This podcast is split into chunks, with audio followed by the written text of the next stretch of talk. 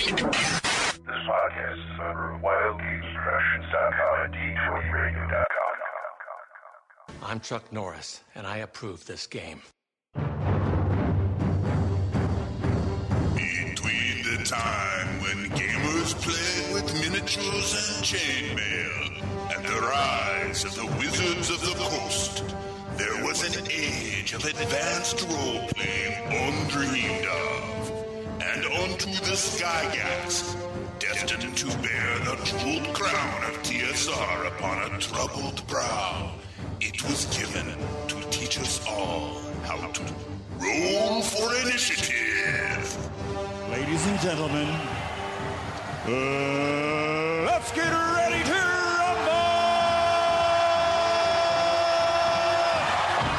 The Roll for Initiative podcast, Volume 4, Issue 157. I am Vince sitting with Nick. Hello, everybody. Hello, this is 2015, and we got Matt with us as well. Hello, everyone. There's Traveling Matt. Traveling Matt, that's right, and the infamous Chad. Heidi ho, campers. And joining us for one special occasion as our bonus and cross, uh, you know, cross promotion. I'm a bonus. Oh yeah, we have Sal from the Brainstorm podcast. Hey, Sal. Yo. What's going on, everyone? Uh, great, great, great. So we're back 2015. We haven't heard from a couple people in a long time. You know, first show of the year. Mm-hmm. We're gonna actually start with Chad because we haven't heard from him in a while. Yeah, what have you been doing, infamous Chad, now? Oh, just kind of hanging out in a cave up in the Alps. No, Oh, that actually, uh, explains a lot. it does actually. No, I just, uh, uh, you know, I've been working on uh, working on some uh, gaming events uh, that I'll be running at Gary Con uh, come March. Uh, and outside of that, you know, not too much. Uh, built a new computer that I was looking forward to using for this podcast, and of course, it did not. The microphone seems to be screwed up, so I'm back to using Old Faithful. Oh, And uh, how are the rest of you guys? Uh, do you guys have a? Oh, hey, I know what I got for Christmas. Uh, I got a vintage first edition box set of Traveller as well as second edition of BattleTech. ah, cool. Yeah. So that'll be fun to kind of mess around with. Cool. All right, Nick. I know you uh, you've been playing your uh, uh, Star Wars D6 with the new re-up rules. How's that been? going? Yeah, yeah, we s- started that campaign last night, and it, it's off to a wonderful start. It's got he's actually got everybody paranoid. So So- the pretty much it starts. I don't know if we said this in the last show. It starts. Uh, the timeline is going to be just before Order sixty six is given to the clone troopers. Oh. and we had our little mission from the uh, the New Republic and the Jedi Council to find this. Um, I guess there was a signal that was originating from a planet out in the Elrood sector, and the signal's like a two thousand year old signal. We run this blockade through the Separatists, and we get to the planet, and um, we had a little bit of a space battle there, and. Uh, we get to the planet and we find on this ship there is a droid in cryogenic it's sleep they take him out he only eventually wakes up on the before he wakes up then order 66 is given. The clone troopers who are with us start going after the one jedi master that's with us and he dies. The uh, his young Padawan le- learner, who was one of the players, escapes, and um, we make this daring escape away from the uh, separatist uh, droid uh, droid uh, fighters. And um, once we get this thing on board, we find it gets.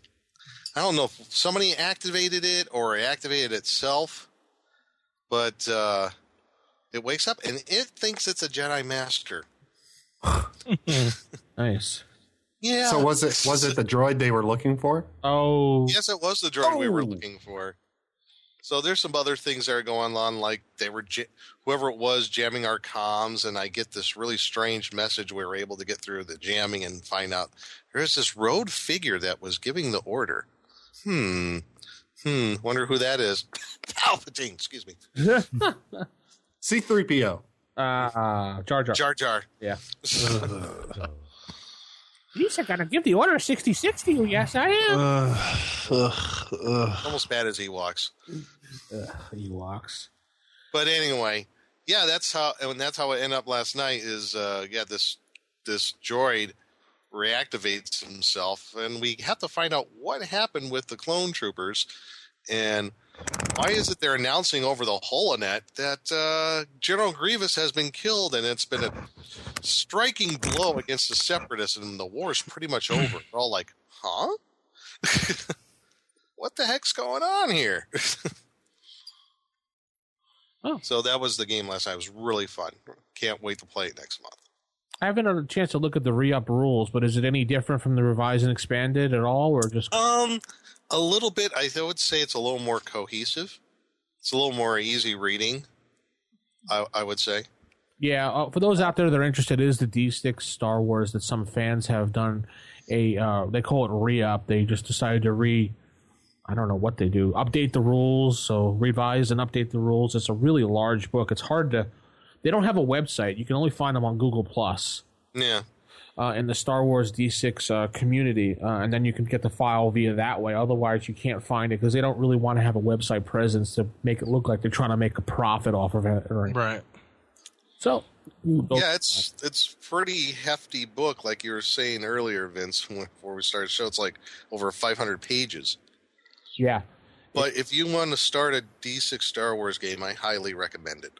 Yeah, definitely. That I, I usually play first edition, but I've been looking at this and reading it since I found it like a month ago, and I, I kind of like it a lot. So Yeah, it's really cool, particularly in, in the uh, the section for the game master about the Star Wars galaxy, how they've incorporated the whole history now from from all the novels and the comic books and what have you, and you could pick whatever part of the timeline you want to set your campaign in. You want to you could set it in towards the old Republic, all the way up to when Anakin Solo goes crazy and kills Jade and all that stuff. spoiler alert. Oh, like anybody doesn't know that. Well, I didn't know that. I'm kidding. Uh, okay, cool, cool, cool, cool, cool, cool. Many cools. yeah, it is. Matt, what about you? Uh, gaming wise, just due to schedules, the weekly group and our uh, TMNT uh, sessions have not happened. So I've been actually losing myself in uh, Civilization Five: Brave New World, and played like probably thirty hours of it this week. Oh my gosh. Yeah, it's the very much the one more turn and then three hours later. Oh, off. oh, and now I have to bleep myself. It's five in the morning. Nice. Good job. Yes, it's a new year and I've lost my self censor. That's for Matt right there. Yes. so yes, I've been uh, playing a Here's lot your of sense Five. sound, Matt. Here's What? your sense of sound. There you go. Wow. Gotta check your pants on that one. Jeez, pal. that sounded wet. So yeah, that's pretty much what I've been up to, and no real good uh, gaming presence outside of I got some Disney Infinity figures for uh, the uh, PS3. So me and the uh, girlfriend have been playing a bunch of Disney Infinity as well. Basically, think Minecraft with Disney characters. It's fun Oh. stuff. Venom looked cool. I saw Venom at Target. Yeah, Venom looks. All the figures are cool, and the if you get the any Disney Infinity set, um, the Marvel and the Disney characters are cross compatible, so you can have Venom battle like Rapunzel. so yes, you, or you Obi-Wan it's one Kenobi. step closer to the Marvel versus Disney princess game that I want. Side-scrolling fighter, Marvel versus Star Wars versus Disney princesses. Someone make it Mortal happen. Kombat style. Yes. Throw in a few of My Little Ponies, man. You have me. Oh, Oh, absolutely. And Care Bears. Chad, big brony. He's a big brony fan. Anyway, Hey, I sharing is sharing. That's right. I've been uh, working. I working. Yeah, I've been playing in a 5e campaign that actually stopped for the holidays, and now it's gone. So that lasted all what two sessions. Aw. Yeah, now I'm now working on writing my own campaign to do an actual play podcast right now. So Oh, cool. No secrets. I'm not telling anybody anything. So, and Aside from that, yeah, aside from that, be prepared. No. And uh, let's head over to Sal, who's part of the Brainstorm podcast, brainstormpodcast.info. Um, Sal, tell us a little bit about yourself. Uh, well, um, always been a nerd. After that, I decided to become a wrestler. So I became a wrestler, was wrestling for a while. Now I'm back into the full time nerd thing.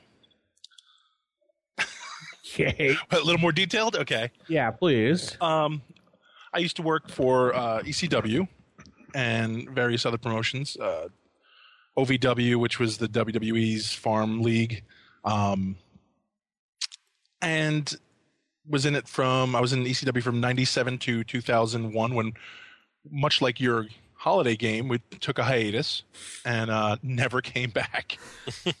never came back in the new year. So that's uh, pretty much the same thing. Um, and now uh, I've been a big fan of this show as well as you know Save or Die and a lot of the other Wild Games production stuff. Um, and I contacted you, and you offered me to come on Brain Brainstorm, which is wonderful. And I think people need to send more emails at uh, wgpthinktank at gmail.com if you can send them out there. Um, it's uh so now I've been doing this and kind of getting more into the gaming side of things. Um, I've been running for D and D and Tunnels and Trolls and Shadowrun and other games I've done for years and years and years. Um, so now what I'm going to be doing is I'm actually making my foray, and I, I've told you this um into the roll twenty because finding physical gamers is hard to do in my area. So now I'm going on G, you know, the G uh, G plus, which was I'm still new to, but still trying to kind of gather everybody in there so I know what's going on. Um, writing an adventure that I'd like to kind of hopefully at some point put out. So and then that's that's pretty much it. Um, I just pick up games, check them out, see what's what, and I then I steal everybody else's mechanics to run in homebrew D and D games and and that sort of thing. So that was And it seems like Roll Twenty is like that. It's the lifesaver for all those people who want to try to get their gaming in, no matter Well, where on they are. honestly, that's how it's been. Uh, you know, I went from I used to have once a month games, and then you know life gets in people's ways, and people, you know, your friends that you game with, they move or who breaks up, and now they can't hang out together or whatever else the deal is, and you Yeah. just lose your gaming group. And when you only have one particular gaming group, you you can't afford to lose anyone. So it's like, you know, you just even you know you go to the local game store, and when I happen to have a great game store by me, but it's kind of uh, it's heavy on wargaming, which I love 40k and stuff, and I love uh, you know various war games. But I also I'm not really up. I want to I want to role play. I want to run some games, and right now it's kind of in a um, it's in a dry spell of of finding gaming groups. Mm. So I'm hoping that you know roll 20 will be the answer. Mhm. So we'll see. I was thinking about doing mine on Fantasy Grounds too. Now that they have that nine ninety nine unlimited package going on per month, and you can uh, GM and you can have as many players as you want, connect for free. So, Oh. been looking into that. I'm not sure which one I want to do yet. So, well, cool. That was uh, that was Sal's big promo. You can tell he was a wrestler. I'm joking. Uh, so let's head right into stars. Nick, what do we got? All right, well, getting the stars, we have one starred review over at iTunes. So just to remind everybody, you can give us reviews either for good or for ill uh, over in iTunes and go to the iTunes store and type in the search role for initiative and you can track down the ratings and reviews from there. And we're at 190 ratings right now. We're closing in the 200. And we have a review from Jared Longsword, who wrote this on Christmas Eve and says, "Well done." Gave us three stars. Says, "I love this podcast. Though I mainly play Second Edition and Basic D and D, this podcast is very helpful, and I use a lot of your advice. I love the episode on creating a tavern. so yeah, that was a fun episode to do. So that's from uh, Jared Longsword. Cool. Thank you. A little boastful, isn't it? Yeah. Definitely head over. definitely head over to iTunes, like Nick said. Give us a rating, one to five stars. Tell us what we've done wrong. Tell us what we mm-hmm. do better. Tell us what we can keep doing to remain to get those. Well, to keep getting those five stars if we give us five stars. The more info you give us, the more we learn, and that's one to grow on. Well, we must be doing something is half right. the battle. Oh. G.I. Joe. And now you know. knowing is half the battle. Yo, Joe. G.I. Joe. Mm-hmm. Jeez. All right, now that we got the cheesy 80s cliches out of the way, why don't we just mosey on over into table manners? Typical. Of all the evil creatures in the world, I like to find one with table manners. What are you kidding me? I spent years cultivating the worst table manners on the planet. Table manners.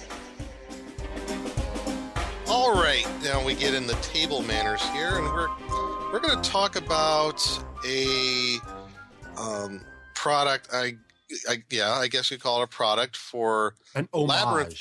Yes, a for Labyrinth Lord. If anybody's not familiar with it, Labyrinth Lord is uh, part of the you know OSR, old school Renaissance, and uh, it's pretty good, pretty darn good rule set.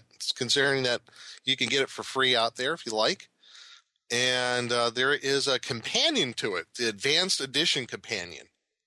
And um, I guess we're going to kind of do a round table about this and talk about the Advanced Edition companion and how it compares to the original rules and uh, for Labyrinth Lord and probably the first edition AD&D, how what the differences are, how it's similar, and just kind of go down from there. So Well, my first overall look at the Advanced Edition companion, 160 pages, and it puts in almost everything that I want inside the book.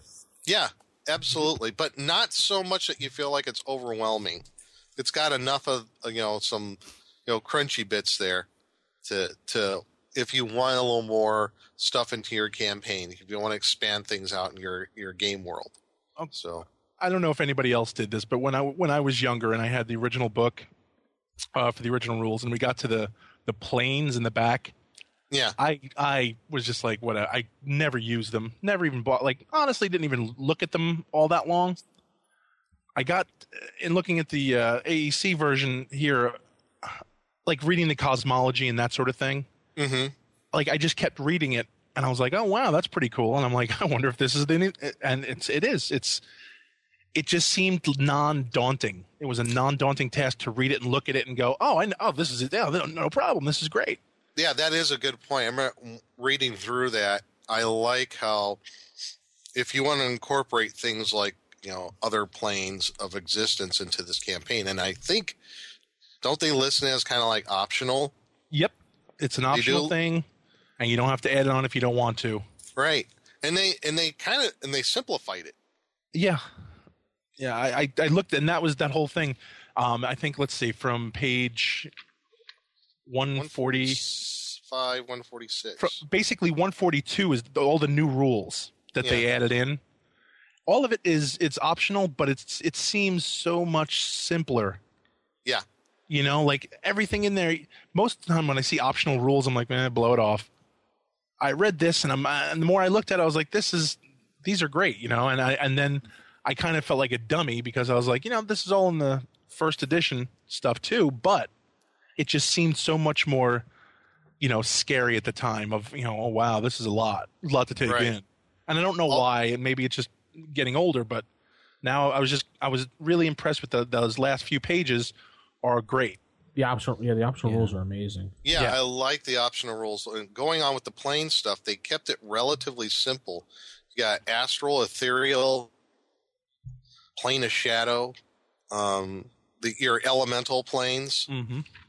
your plane of order, chaos, uh, negative and positive energy planes, All the demi planes and stuff. Yep.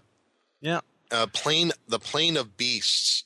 I thought this was interesting because it says the plane of beasts is the home of all beast lords or powers that represent the equivalent of deities for animals and monsters. So there's like there's a plane of beasts. So whatever, like you know, you know, like cat the cat lord from Mm-hmm. Monster Manual Two. I guess if you were going to use that, it'd be in the plane of beasts here. Yeah, it's So- it's very similar to uh, the Happy Hunting Grounds. If you look it up and uh, if you look that up in the uh, uh, in the manual planes.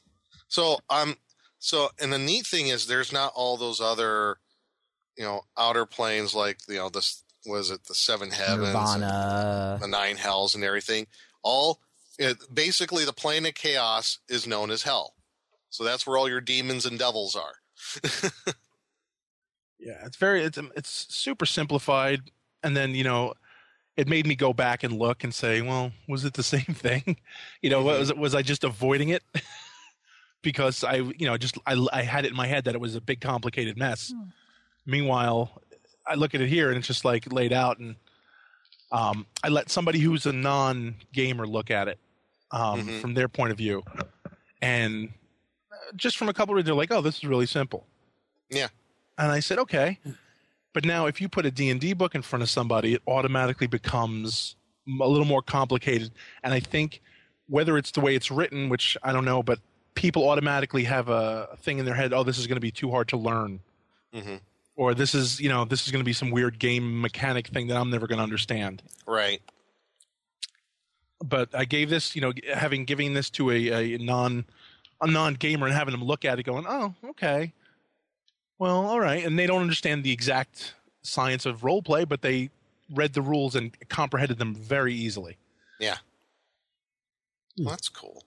And I guess Yeah. going on with the same area about the new rules, the other thing I liked was the uh, the breakdown on poisons. Poisons, yeah, yeah. I like this poisons part because uh, compared with first edition AD&D, there was stuff about poisons in the in the DMG, but Mhm. as the as the game originally was written, if you if a like a thief or assassin was using poison, it was just save or die.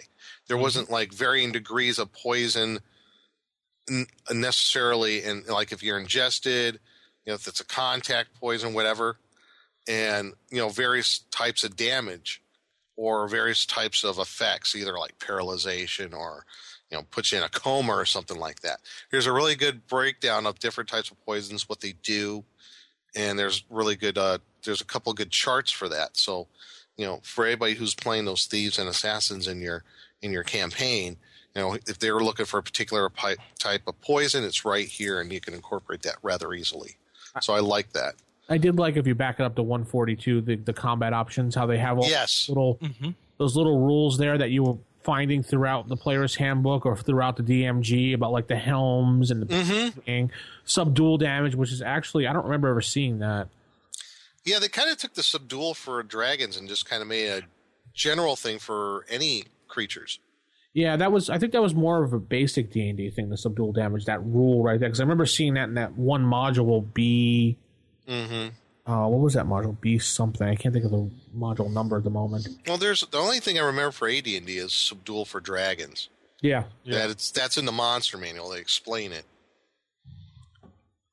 And Like well, this they, was give, they give non-lethal damage uh, rules in the DMG. Uh, they just don't really call it subdual, but right. This was like it's just one paragraph. They explain it rather well, and and you can use that or not. Or they finally, uh, what was the other things like a lot of us when we were playing earlier? Oh, what if you wanted to use two weapons? How's all that work? Well, you had to dig through the rules and stuff. Yeah, right there on the next paragraph. Two weapon fighting. What's the penalties? Who could do it? You know, whatever. and I really I like the way the layout is that it's all concise and it, literally in, within a couple of a paragraph or two they explain it. It's not drawn out into 15 pages of explaining to me what two weapon fighting needs and Mm-hmm. um, you know even the poison. The poison is on a quarter of a page basically. Yeah. You know, and and I remember um, Dragon Magazine. Like that used to be my poison go-to if we if we had an NPC who used poison because players couldn't use it. You know, you had to use like the the chart from there was a I believe it was a Dragon magazine with the, the Mhm. poison chart in it. Yeah, And that was- oh, that's God, what we you had talked about that one. We talked about that one. It was like a new type of chart that that you, it was an optional one. I don't know. I remember, what was, I'm sorry. I remember we were talking about it, and I just remember that show. I was like, "Well, I, I never understood it then. I just don't. I still don't understand it now." It was so confusing. I want to say it was in the same one as the anti paladin. Uh, you know, you may be right. Actually, I think you are right on that one. Yeah. I just remember when we would talk about it, I was like, oh, my eyes just kind of glazed over. Yeah, because I think they do a section also on the anti-paladin about him Mhm. his use of poison. Mm-hmm. You know, and there's other little nuggets of information here that are great. You know, talking about like, for example, invisibility. Yeah. Another one of those little things in a, in our games that when we, it's like, okay, what if I'm invisible? What's the chances of someone detecting me or not detecting me? There's a there's a chart right here in this optional rules section, which is great. So, and that's based off your intelligence and I guess your level or hit dice. and you have a percentage, and just go from there. It's really cool. Yeah, Yeah, and they do a good write up on stunning and paralyzation too, Mhm. because that's that's a very vague area in the original first edition AD&D. They they actually covered it quite well, uh, giving the you know uh, what you know I like the fact that they basically state right out that if you're paralyzed, attacks automatically hit you, and in Yeah. fact, if if a player states the intention of trying to kill something that's paralyzed, then it automatically succeeds. Yeah, this was always kind of a house a guy. rule. Yeah. Yeah. back when we played it, uh, first edition AD&D, you know, that was really more of an unspoken rule, and they've actually just canonized it within uh, the Labyrinth Lord Companion. Yep. I like the the stuff on the humanoid spellcasters too. Yep. Broke that down really well. Then we went into the whole cosmology stuff. And by the way, folks, where we're talking about this is just little optional rules they put at the end, which is great. Yeah. We haven't even really got into the nitty gritty yet. Well, let's let's bring it back. Let's go back. Yeah. Starting at races, for example. Okay. Bring back to page seven when we started dwarves right away. I like how they cleanly, plainly put everything right there for you to see. All the bones Mm-hmm. that go involved with the cla- uh, the race itself too. Yeah. Which uh, is that a little bit more than normal? I don't remember seeing some of those. As far as different races, Well, look under dwarves. Right. yeah. As far as their their classes they're available to, No, the bonuses Well- they get. The same. oh, the bonuses, What do you uh, mean, like the bonuses against magic spells? their ability modifiers. No, just how they get plus two versus breath weapon, plus four versus poison, plus four. Oh, right. yeah, um, I like how they clearly, plainly put that out like that. Yeah, because I think remember in AD and D it was a little it was a little bit different. It's just It's near the back, I think, in AD&D. Uh, uh, once you start reading about the dwarves, their resistances and everything, you know, they, they cover the basics about dwarves as far as, you know, what they are, what their characteristics are like, and then they get into their more mechanic, into the mechanics of running a dwarf. but yeah, if you're talking about like the the dwarves in their uh, like their saving throws, Yeah. um, if I remember correctly, it was in the uh, player's handbook. It's like it was broken down to where you get it. They got bonuses against magic wands, staves, rods, and spells. It's a plus one bonus for every three and a half points of Constitution ability. So you had to do a little math there.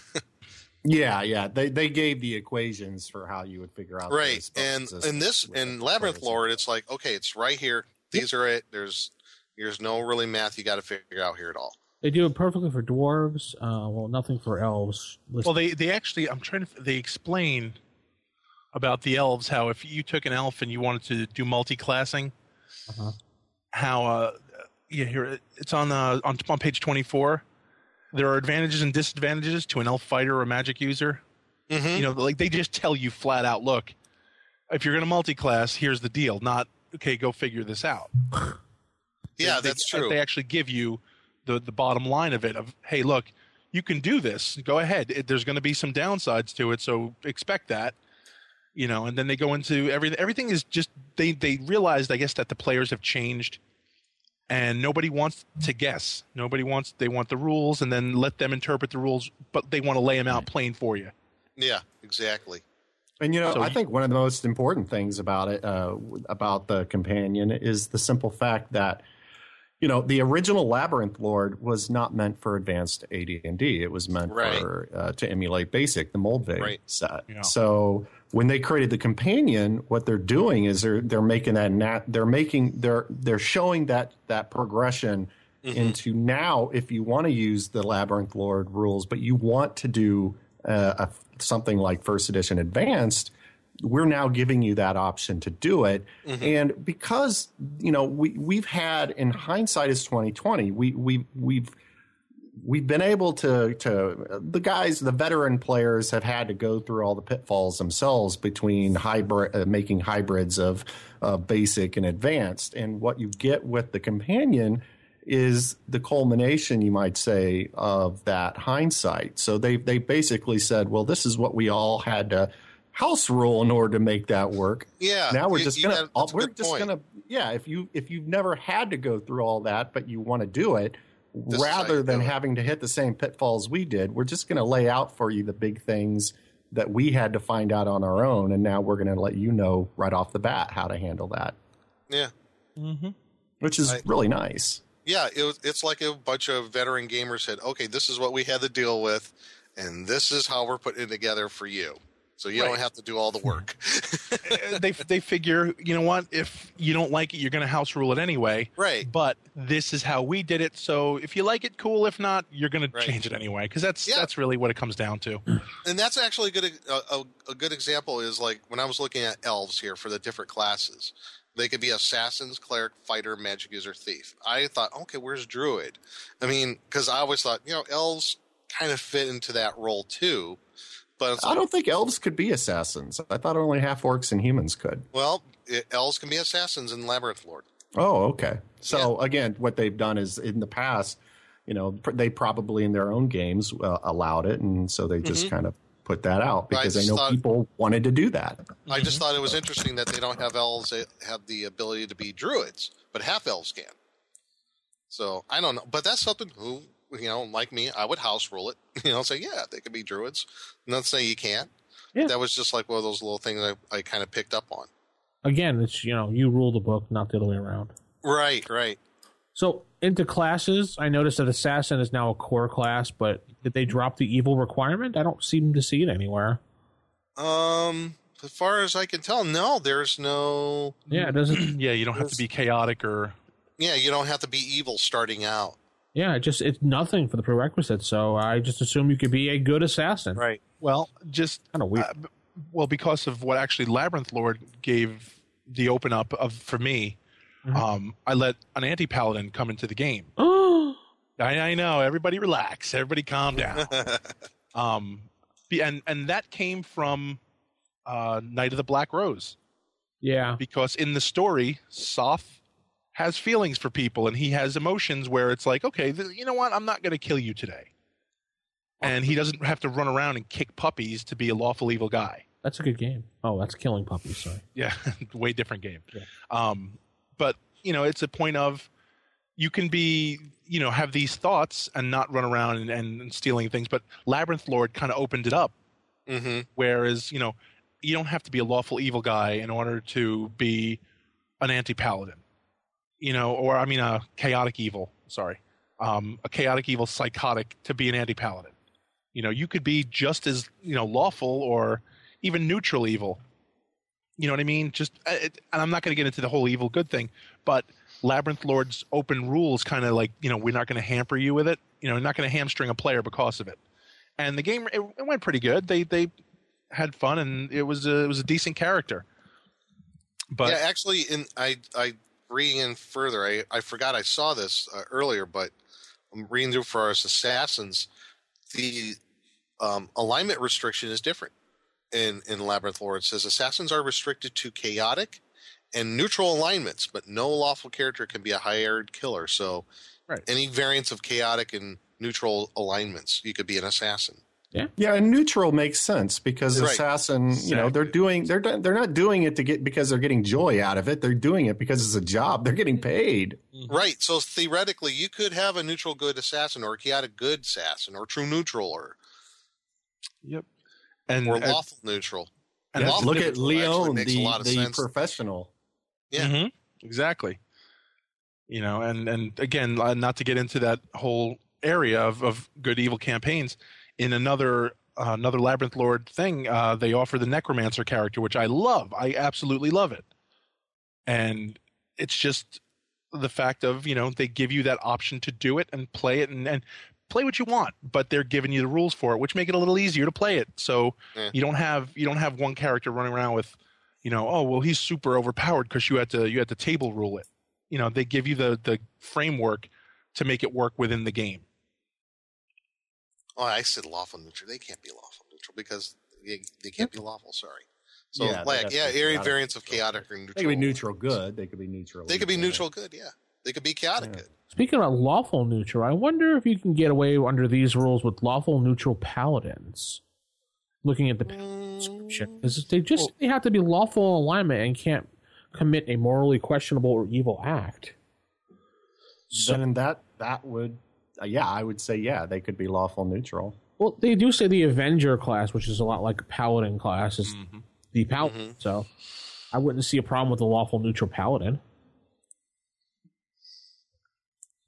I guess not. Yeah, if that's how you want to do it, absolutely. My game, I'm doing it. Yeah, Vince, Yeah. I grant you permission. Well, actually, at the end of the day, it is if it's your game, you know, and and they're keeping to that flavor. You know, they're they're saying, you know, again, it's your game. Do what you want with it. Uh, one thing I like talking about the character classes, what they did with uh, druids, is they did away with that whole competing with the other higher level druid thing. Oh, right. Well, there's only one druid. Nope. Yeah, There can be only level, one. Well, or it's Yeah, the it's like- it's the power of two sort of thing.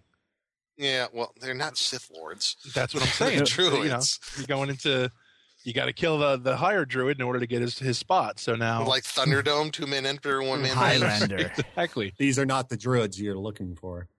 these are the Sith Sith druid lords.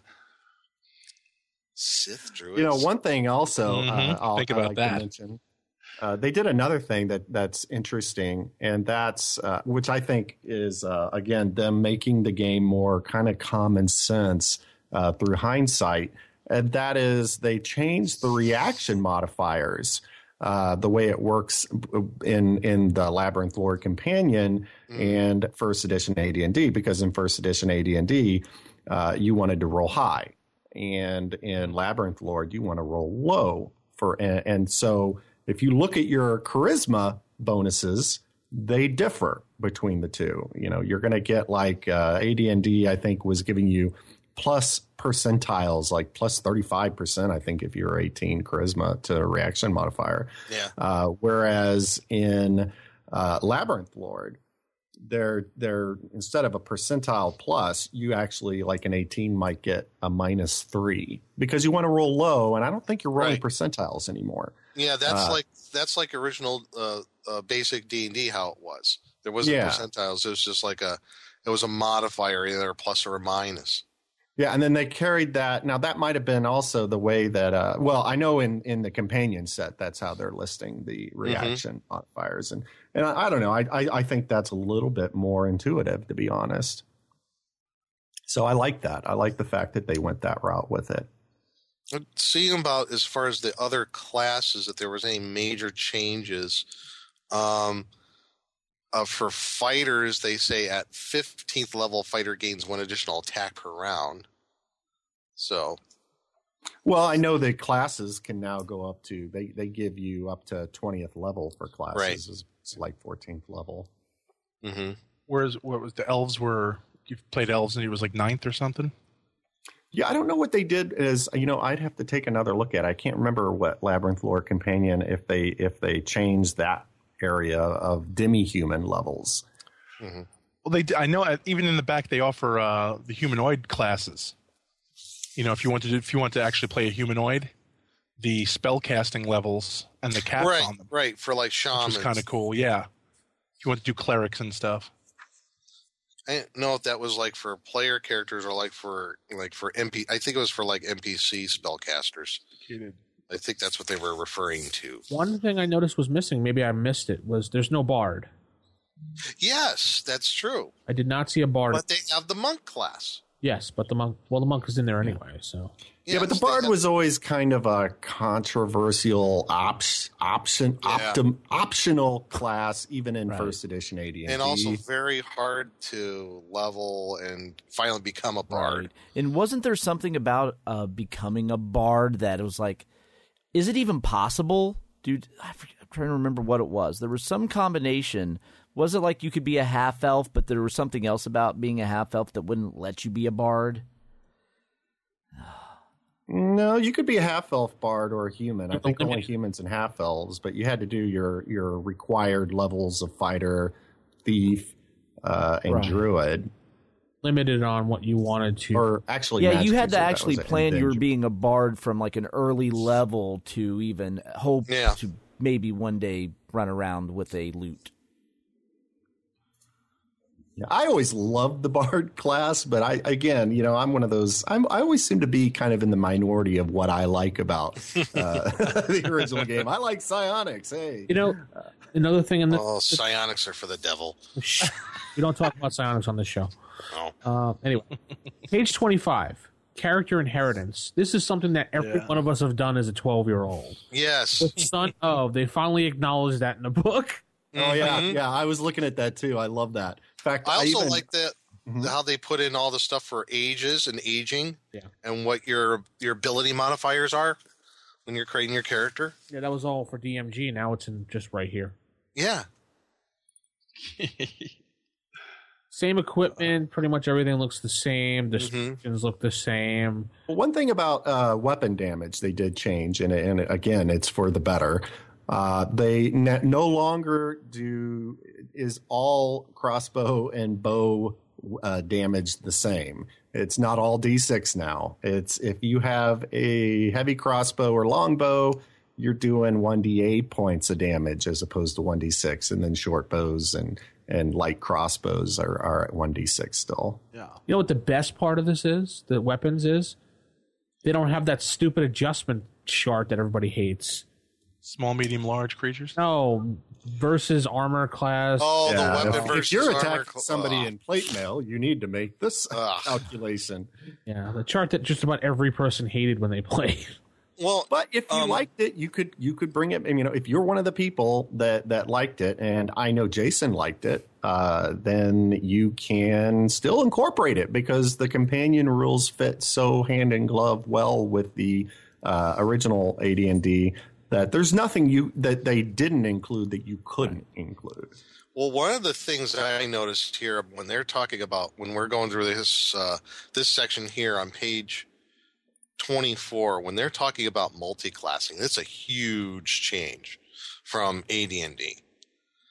And Go back, okay. yeah, it's on page 24 here. And for everybody out there, I'm going to read this section here. At the Labyrinth Lord's option, characters may multi-class. Traditionally, humans are not allowed to multi-class, but this is up to the discretion of the Labyrinth Lord. Okay. Now, here's where it gets interesting. The elf, when used as a race class from the core Labyrinth Lord, may not multi-class. It is a multi-class already. Yeah, I was going to say he already is a multi-class. Right. And maximum of three classes may be chosen. So oh, Aw. they're still going with if you're using the original Labyrinth Lord, you're still having race as class associated with this. Because if you look through the different allowable multi classes, you have cleric slash dwarf is one of them, for example, for all the cleric ones. the optional hit point section over here because the hit point, the D, the D whatever for each class, the hit die for each class, excuse me, is lower than the original first edition normally. Yeah, it is. Advanced, and it says elf, dwarf, um, halfling, as if you were playing the basic rules and want to just want to up the, the hit dice for the class. hmm So, yeah. but I just thought that was interesting about multi-classing, where there's and the and where also there's some that are not allowed, where it says fighter slash dwarf, halfling slash fighter, elf any class, paladin any class, and monk any class. Duh. So yeah, I'm paladin and monk, yeah, but I just thought it was interesting. You can't multi-class as an elf. I'm glad they limited the multi-classing too, because I used to hate people that used to be like cleric, fighter, thief, rogue, Right. You know what? And I think that was intentional. a Louis Go play Munchkin. A Yeah. slash thief acrobat. It was just like, come on, dude. How many? Well, I didn't mind the multi-class characters so much if they were done right, but the problem was if you were getting a one-off game going and the DM were to say, "Hey, you know, we're going to do six level," there'd always be that one guy who'd try to slip in. Oh well, I'm a six level fighter, thief, magic user, and they and then somebody, you know, if hopefully somebody at the table will be smart enough to turn around to him and say, hopefully that someone was your DM, would turn around and say, yeah, no, that's not really how it works for multi-class. You you could Yeah. be like a third level, third level, third level. You know, it, it has to add up in the same power level to a. You don't get to be six six six while everybody else is only you know that it is the devil. The number of the beast. Yeah. Well, another And that was the problem I always had. Well, where are some other things that under first edition AD&D there was no clear cut rule about when multi-classing? No, there wasn't. There was some other ones too, like what about armor and weapon restrictions if you multi-class with like a cleric or a magic user? Yeah, that was always. An They have it right here that says if you like if you're a cleric magic user, you can use uh, sharp objects and any armor. Right there, there it is. Nick is just so happy to point that out. Well, it is because it's. Remember how many times have you saw in Dragon magazine somebody writing in saying, "How Screaming can at it. can magic user clerics can they use can they wear armor? Can they use uh, bladed weapons? You know, can my can my cleric fighter use a sword?" No. And it says it right here. Yeah, you can. You can use sharp weapons. Your it says no. You're going to go to hell. Yeah. It's basically up to your DM. I'm going to go Mhm. there. but if you were looking for an actual rule for it, it's there. Nick wants to win to his argument there. Damn right I do. Yeah, let's move on, Nick. I'm just saying. I imagine Vince doing like at the end of uh, the Jay and Silent Bob movie, Going to just showing up at everybody who ever wrote into Dragon magazine asking if their character can use bladed weapons, and just beating the crap out of them. hey, are you uh, are you Surefoot Furryfoot, the uh, guy who wanted to use the cleric with the axe? Right? Yeah, that's you. Okay, come here for a second. Just beat the crap out of him. oh yeah, I love that at the end of Oh my god. Uh, okay, so let's head into the spell section. Spells. They, like they clearly define spells and how many spells a magic user should get in the beginning, Mm-hmm. which is Yeah, that was, and and they do it a little differently. There's it's a different amount of spells. Yes, it is. Magic users and illusionists study spells from their spell books and begin play with a few more spells in their book than they're able to cast based on the level. The player may choose two first level spells and one second level spell, but any other spell can only be added to a spell book through gameplay. Mm-hmm. So right there, there's your there's how it works for this. They make the magic user a little bit more viable at first level. Yeah. Yeah, well, they also they you know one of the big complaints and uh, that I, you hear a lot of people say w- when they were playing first edition AD&D as a Magic user starting out, if they were going by the rules in the Yeah. DMG, you know, you had you automatically got you got four spells. So actually, they, they Yeah, took one read, spell away from you, but right. they gave you a lot more versatility because Right. you had to have read magic. You had to have And then you had to roll, you had to take one offensive, one defensive, and one miscellaneous spell. Right. Now you get to say, okay, well, I just get three spells and they can be, you know, out of, it's not like all, you know, I could make all three of them out of offensive if I wanted to. Yeah. And so, yeah, that's different. It, and it does, it does give a lot more versatility to the character. Well, every DM does it different, so this is one way. And you can stick with it or just do it a heck. Mm-hmm. So, anybody notice anything different for any of the spells perusing through this? Or everyone's everything? Well, they have everything listed alphabetically, Yes. which I like. And they're very Yeah. clear about what's reversible. yeah, That's, I was a big fan of the reversible stuff. That was good. uh, Yeah, they have an actual section on that, don't they? yeah. It's right in the beginning, right before that paragraph for the spells. Yeah. So again, it it it, the, it makes it so easy to find exactly what it is that you need to know. And the penalties for using reverse spells. too. Yes, if it goes against your god's beliefs, if you're a cleric, for example. And cumulative effects. you can do those. Tells you you can't use a bless twice for a cumulative effect. Yeah, they won't stack. Darn. You are doubly blessed. mm-hmm. That's Well, you can't. I guess not from the same caster. I don't think Is that right? from Yeah, I don't think period you can do it at all. it just So says they don't. yeah. They don't stack. Um, okay. I never thought of the spell quest being reversible. To be honest, Which lethargy. What is it? Quest Instead and of quest, lost. you, you don't want to go anywhere. You're, you're Yeah. lethargic. Yes. it's removed. yeah, quest. it's more remove quest. Then there's I personally like the reverse of resurrection, destruction. It's Yeah, Death Ray. it's the finger poke of death. Yeah, I've heard of that one before. which fits well into the at ninth level uh, anti paladins get spells, so hmm. that hmm. that works in very nicely Yes. eventually. Nothing else I can think. Druid spells, pretty much. Um, they got rid of the, obviously the name spells. and If you have any of those, Yeah. can't No Bigby's. Yeah. There's no Otiluke or Rary. can't do. Yeah, I mean, obviously, when they made it, uh, Goblinoid Games had to, you know, als- uh, obviously they couldn't use anything that was like uh, intellectual, definite intellectual property, Property, yeah. of D and D. So, you know, and and of course, and it also makes sense unless you're going to be playing in a Greyhawk setting or you know a setting that used another one of the names, then it, it probably makes sense you wouldn't have that.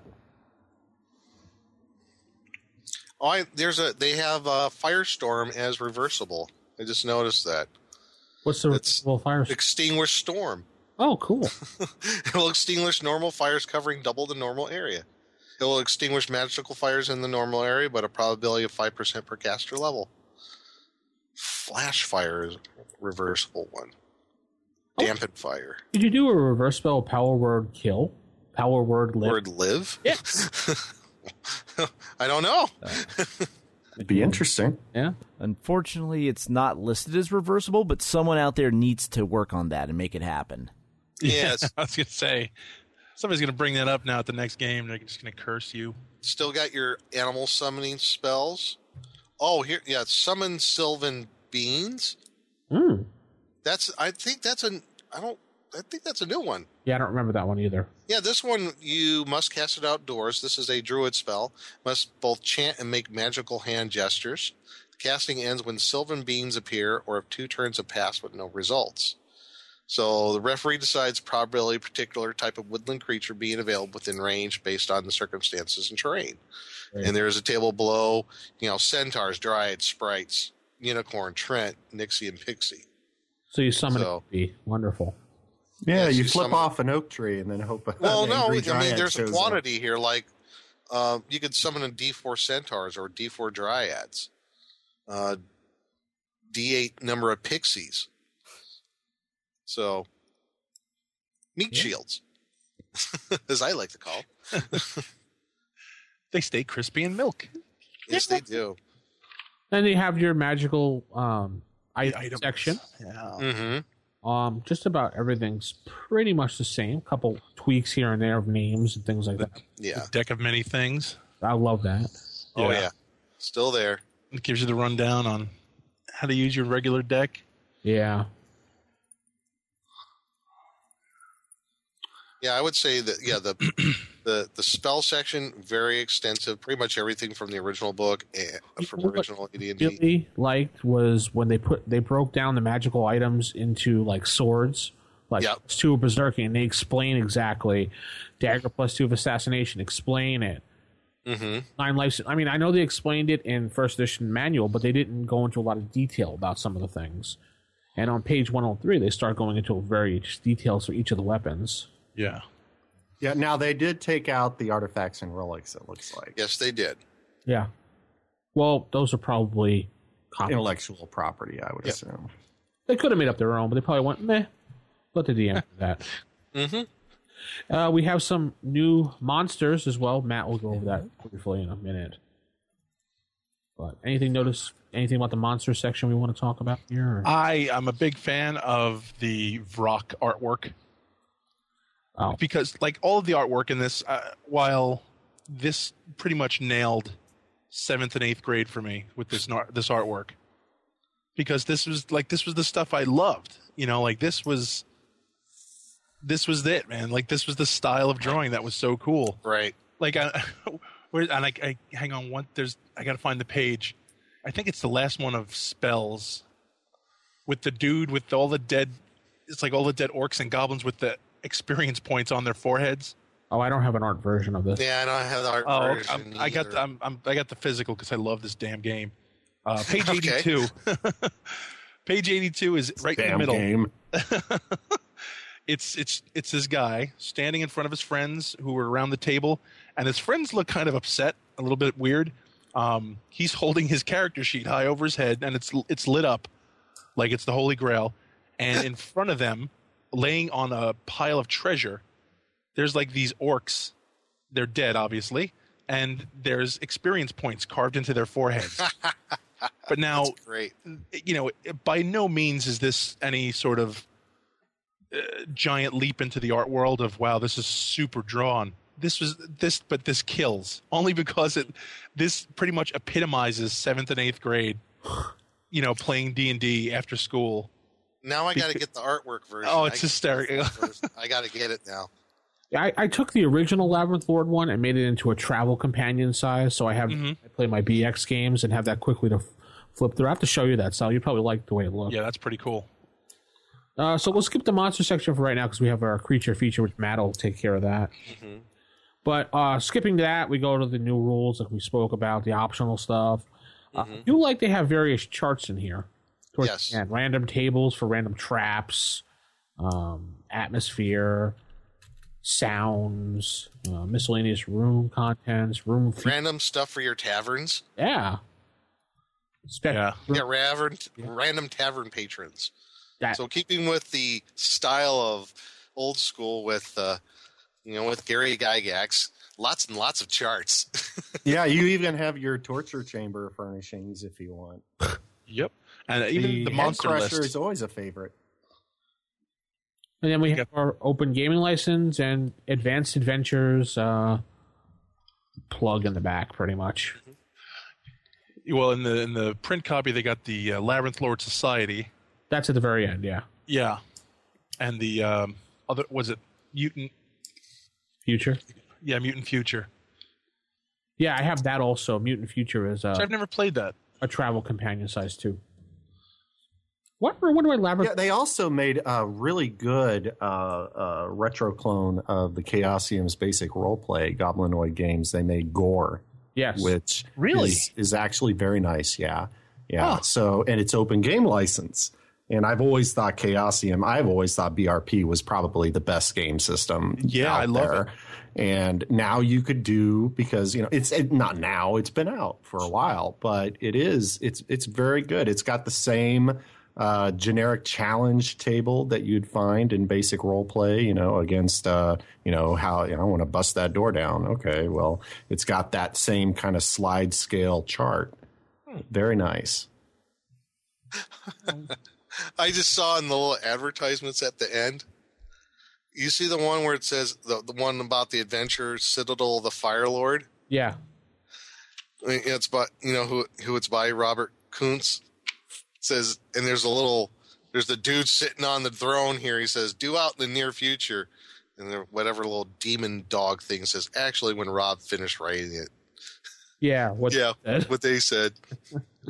There's yeah, there's yeah, that's actually not too far from the truth. Uh, I have to say one thing. Every time I see the the Labyrinth Lord Society's like logo, I keep thinking of Boar's Head like bologna product. It reminds. oh yeah, like Boar's Head lunch Yeah. meats. Yeah, exactly. I, I hate to do that, but every time I see it, I'm like, oh, I want a bologna sandwich now. Why is it I get hungry for a deli sandwich every time I play this Every time I game? see their logo. Oh my god! Maybe that's on purpose, you know. And another one of the, the ones they uh, kind of plug at the end is I like their stuff as Expeditious Retreat Press. I like their adventures. Yeah, Advanced Adventures. Yeah. Yeah, great stuff there for those folks. Yeah, if you go to North Texas RPG Con, they actually they shit they're there, and every one of their adventures is there. So Yeah, and it, real good quality stuff. Just you know, you know, I guess shameless plug for them is it. Yeah, it's high quality stuff, and um, if you're going to run like a you know whatever edition of you know first edition or basic, and and you're looking for something new, and you're like me, a lazy DM who can't think of his own stuff for adventures. Yeah. I mean, they they have a plethora of adventures to choose from. Was that a plethora? Would A you say a plethora. plethora? Yes, I would say a plethora. I don't know. But that's great because if you want to spring something new on them, I mean, yeah, how many times can you run against the Giants? You know, A hundred. you know, 103. even though it's it's a fun, you know, it's a fun adventure. I mean, it's like how many times can you run that even for seasoned adventures? It's something you could spring on something new to them. So it's a toss up for me between uh, the uh, what is the name of the company? XP Expeditious Retreat Press and Pacesetter Games. Pacesetter's good too. Yeah, Yeah, I got some of their stuff as well. Absolutely. big toss up. I don't know. But just if anybody's looking for adventures, there's so many out there for first edition AD&D now. New stuff. It's amazing. Cool. Let's uh, jump over to um, Creature Feature with Matt. Are you saying that I put an abnormal brain into a seven and a half foot long gorilla? Creature Feature Theater. It's alive! It's alive! And now we are in the creature feature, and as we're going to do a little comparison between monsters that are in our beloved first edition and in the uh, AC EC, and uh, just some of the differences because there are some minor differences, and some creatures unfortunately couldn't make it due to uh, intellectual property issues. However, you'll find if you actually look, you can find Mhm. some of those in the game. Yes, yes, you can. Yes, you can. But first, let's just do a little monster side by side comparison, and we'll go with the Bulette, or however it's pronounced. Boule? Or- yes. Or land shark. Land shark. Land shark.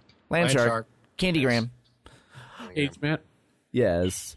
But Okay. uh, with the Bulette, uh, the we'll just go down the list. The frequency, the number of appearance, it's the same. It's at two. But then armor class, the in the first edition, it actually had four different armor classes.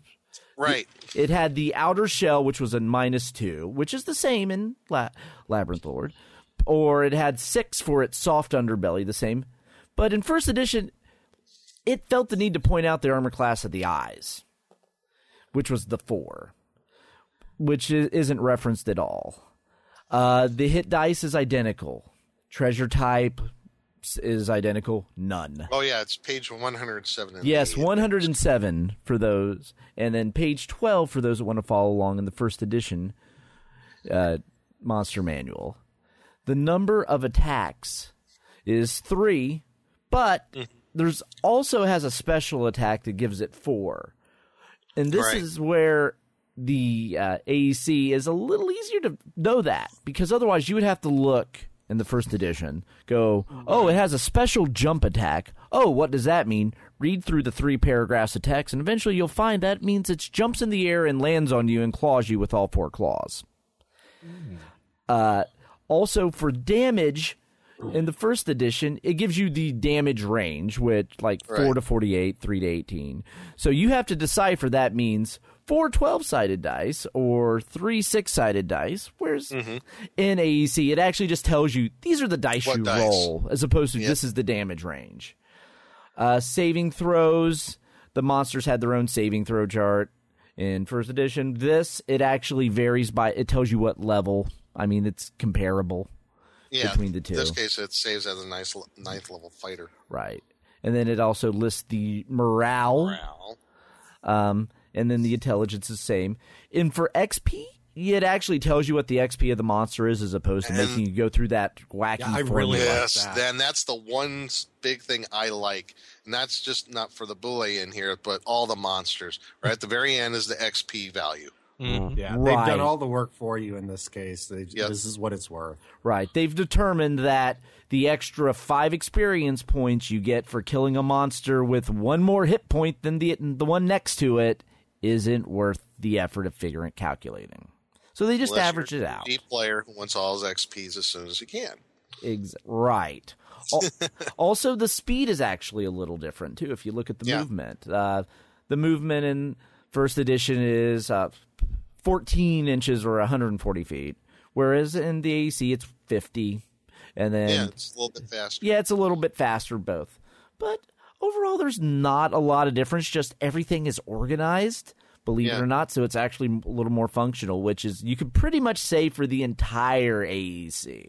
The organization is much better, and also the first edition had the need to explain the reasoning behind everything, every rule decision. It seemed like the AEC doesn't it, it assumes this you know this is the rule just go with it as opposed to having to justify why the rule is like it is.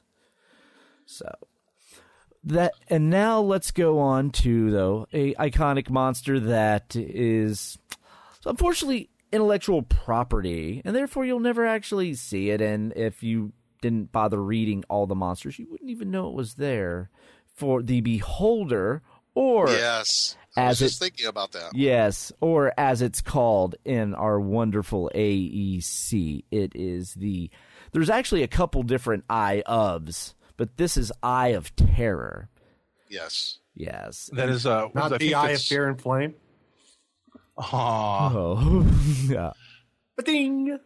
But it, yeah, the eyes are was it page one twenty four and one twenty five? Yes. it's, it's got the whole outlay of eyes. Right. the Yes. The Eye eye, of, of the deep, eye- the Floating ten- eye, the tentacled tentacled eye. eye. Yes. So your your eye monsters are there. They're just not going by their typical name. This is actually probably closer to if a peasant saw this Mm-hmm. floating about. What would they call it?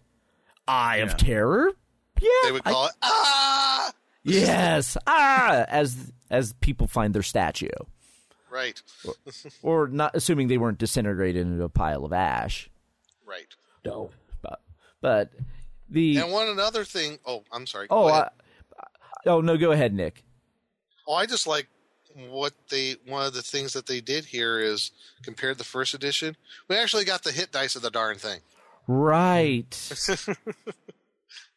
right. You actually have the hit die as opposed to that 45 to 75 hit points. Um, nice that's a is wide range. Yeah. Yeah. And then also you'll notice that the alignment is different. It went from chaotic, it was originally lawful evil, now it's chaotic evil. Yeah. So, And according to Well, the floating eye is neutral. right. well, floating eye is not It's a fish. Has Yeah, nothing to do with an eye. right. It's a fish. but uh, the Eye of Terror slash Beholder in Labyrinth Lord, they have this thing called Hoard class. This is a Hoard class creature. Right. Which means So that- they hoard together? no, that's their hoard as in their treasure hoard. Yeah, it's a, oh. they've renamed Treasure. And, Treasure Hoard. I got you. Yes. By the way, I will point out the original monster manual did give the hit dice in numbers. Also, I think only a few of the creatures were listed by, like Tiamat or Bahamut, were listed by actual hit points. Anyway, just to throw that out. Right. But with this, you'll like the alignment has been changed. It also the number of attacks. The original Beholder had one. Mm-hmm. The Eye of Terror has three, two tentacles and a bite. Yep. Like you'd actually ever really use them when you have all these eye stalks, because the eye Yes. stalks are still there. So, which you have all the fun stuff, but they're actually the effects of the eyes are different. And it doesn't have as many eye stalks. No, this one has a total of eight, whereas the original had eleven. 11, yeah. Right. So Well, like 8 isn't bad enough. you know? Right. Still, it's it's a Eight is bold- enough. yeah. Uh-huh. All right. I didn't mean that as a pun. Right. It's Oh. and then just some of those tentacles. What they do, it's like flesh to stone was the original in the original. Uh, the fifth eye stalk, but it's actually the central eye in the eye of terror. Yep. uh, slow um, slow spell they correspond your the, this one has a polymorph as an eye stalk spell And you know what? That's nasty. Yes. Because if they're going by original, you know, like AD&D rules, what's the one of the things you had to do when you polymorph something? You had to make a system shock roll. yeah and they might just die. right And it also has hold monster as a spell whereas the original beholder actually had charm person and charm monster sleep is there Al- hold this also has hold person separate. Uh, the original beholder had telekinesis, which also the new one has. You had Mhm. feeble mindedness, but what no you- disintegrate. no disintegrate, no anti magic ray, no death ray. yes. So it's been knocked down a, a little bit. You're still getting 7,300 experience, though, from it. I was gonna say, plus you have those physical attacks involved too. Right. You know, so so where they they cut back on the the lethality as far as like you know the disintegrate and the death ray and things like that. You still these are still horrible, horrible things that you never want to play with. Right. Yeah. And and then it, in the AEC, it's uh, 30% of the overall hit points is located in the central eye. Each eye stalk's an AC 13. Um, whereas the originally each of those eye stalks were AC3, Yeah, AC 3. And then well, also in the original uh, one to four of those stalks are able to function considering that so when the original basically the eye stalks gave it like uh you could see around corners. It had far better vision. It was Mhm. very hard to surprise. Whereas this one it doesn't really make reference other than if there are attackers in other directions it may be employed against them. But it doesn't necessarily say that it's able to see with them but i would work under the assumption that you could. Uh, and also, and originally the beholder was seventy five percent of the potential hit area was the eye. I uh, the most the, the original write up goes a lot into a lot of percentages of well, this is the main torso's the seventy five percent, each eye stalk's ten percent, and the small eyes are five percent. Whereas the Ayater, it's a far simpler version in that this is the overall hit points, and each appendages. And actually, the eye stalks of the Ayater can actually just each into one can slap you for one d six. Mm-hmm. And the victims must savors poison or die when it happens. So Yay. yeah, that makes up for those lacking of the disintegrate, the death ray, and Yeah. all of that. Mhm. you get smacked with the eye stalk, savors poison or die. But at least you won't get disintegrated outright. Right. At least they'll be able to find the body. Yeah, that's just embarrassing. Yeah. So yeah, And Unless then- you get turned into a bunny and, you know, then you get killed. It's Yeah, a rabbit. That's embarrassing too. yeah, polymorphed in the J. Edgar Hoover. Right. Oh. I'm just now imagining an eye of terror with like a whole polymorphed flock of like woodland creatures of all the adventuring parties that try to attack it. And it's like, okay, here's my pet squirrel and here's my pet rabbit.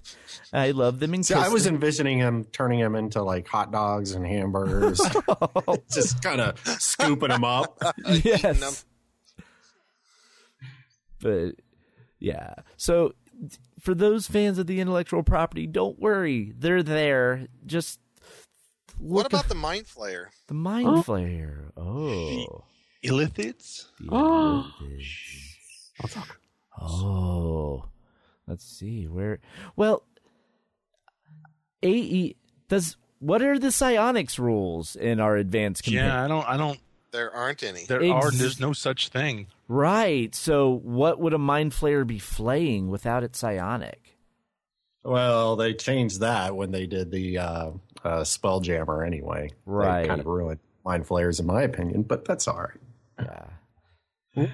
So that's one that I'm not sure would it would be a very different flavor Mhm. should you transport it over since you're lacking the psionic rules. So sorry, psionic. Well, the fans. Mind Yeah. Blast of a Mind Flayer, you have to use the psionic rules anyway. right. You, well, yeah. I mean, essentially, you could just say what they did when they moved it into what was it, third edition and even second edition. They they basically just said that it. it I think in by was it second? Might have been by third. They turned it into a magical attack anyway. Right. Yeah, because uh, Psionics was like its standalone expansion book in uh, Mm. third and 3.5. So, yeah, th- if you would want your Illithid, you could use the stats out of the book. You would just have to uh, tweak the psionic powers, and you could probably find like magic spells that are kind of close. And just or you could just take the original game. I mean, that's the, that is the other great thing about this game is that it does fit so well with the original AD&D rules that mm-hmm. there's no reason anything you see missing or that you, you know, if you're me and you like the psionics from first edition, you just transport them over into this game Right. with no well, you're problem weird whatsoever. like that. yeah, I'm pretty weird in a lot of ways. and Him many and ways Jason. we can't talk about. And that's okay. That's Yeah. why we like it. It's all right because Right. I'm just the way God made me. Uh, Which god? ooh. God of the God of Rock. The God of Hellfire. Okay. So if you want to pick this up, we highly recommend it as a, yes, yes. a um, if you can't afford the books, you can pick this up easily and run a really well game, a really planned well game with it. I mean, yeah. Yeah, and if you are looking to pick it up, Noble Knight uh, is, uh, according to the back of this uh, companion, is their exclusive uh, uh, distributor. Noble Knight Nice. Games, I guess. Yeah. And I've seen uh, hard copies of, of Labyrinth Lord at conventions too, so you can find it there as well. North RPG Con, for example, it's there. Yeah, I've seen it Lulu, at too. Origins too. Because I Yeah, I think I, I've got seen it at Gary Con too. I got my copies from uh, from Lulu, and they were really cheap. Yeah, there is a You know- going on with Lulu right now too, like thirty dollars off of fifty or seventy five, something like that. Ooh, Yeah, check your email. There was a coupon that went around. okay. But uh, anyway, I guess that's going to wrap up the show this week. Issue 157, volume number four. Yay! Remember to check out Brainstorm Podcast at brainstormpodcast.info for more information on that. Yes. Thank you for joining us, Sal. Thank you guys for having me. Aw. Well, well, say keep original, keep it old school. Good night, everybody. Good night. Good night.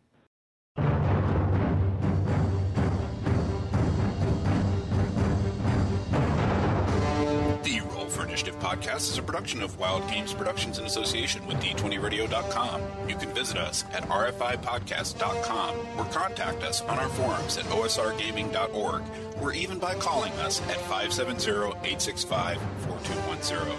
This podcast is produced for entertainment purposes only. All other uses are prohibited. And remember, if your magic missile spell doesn't automatically hit, you're playing the wrong edition. Thanks for listening, and we'll see you next time on Roll for Initiative.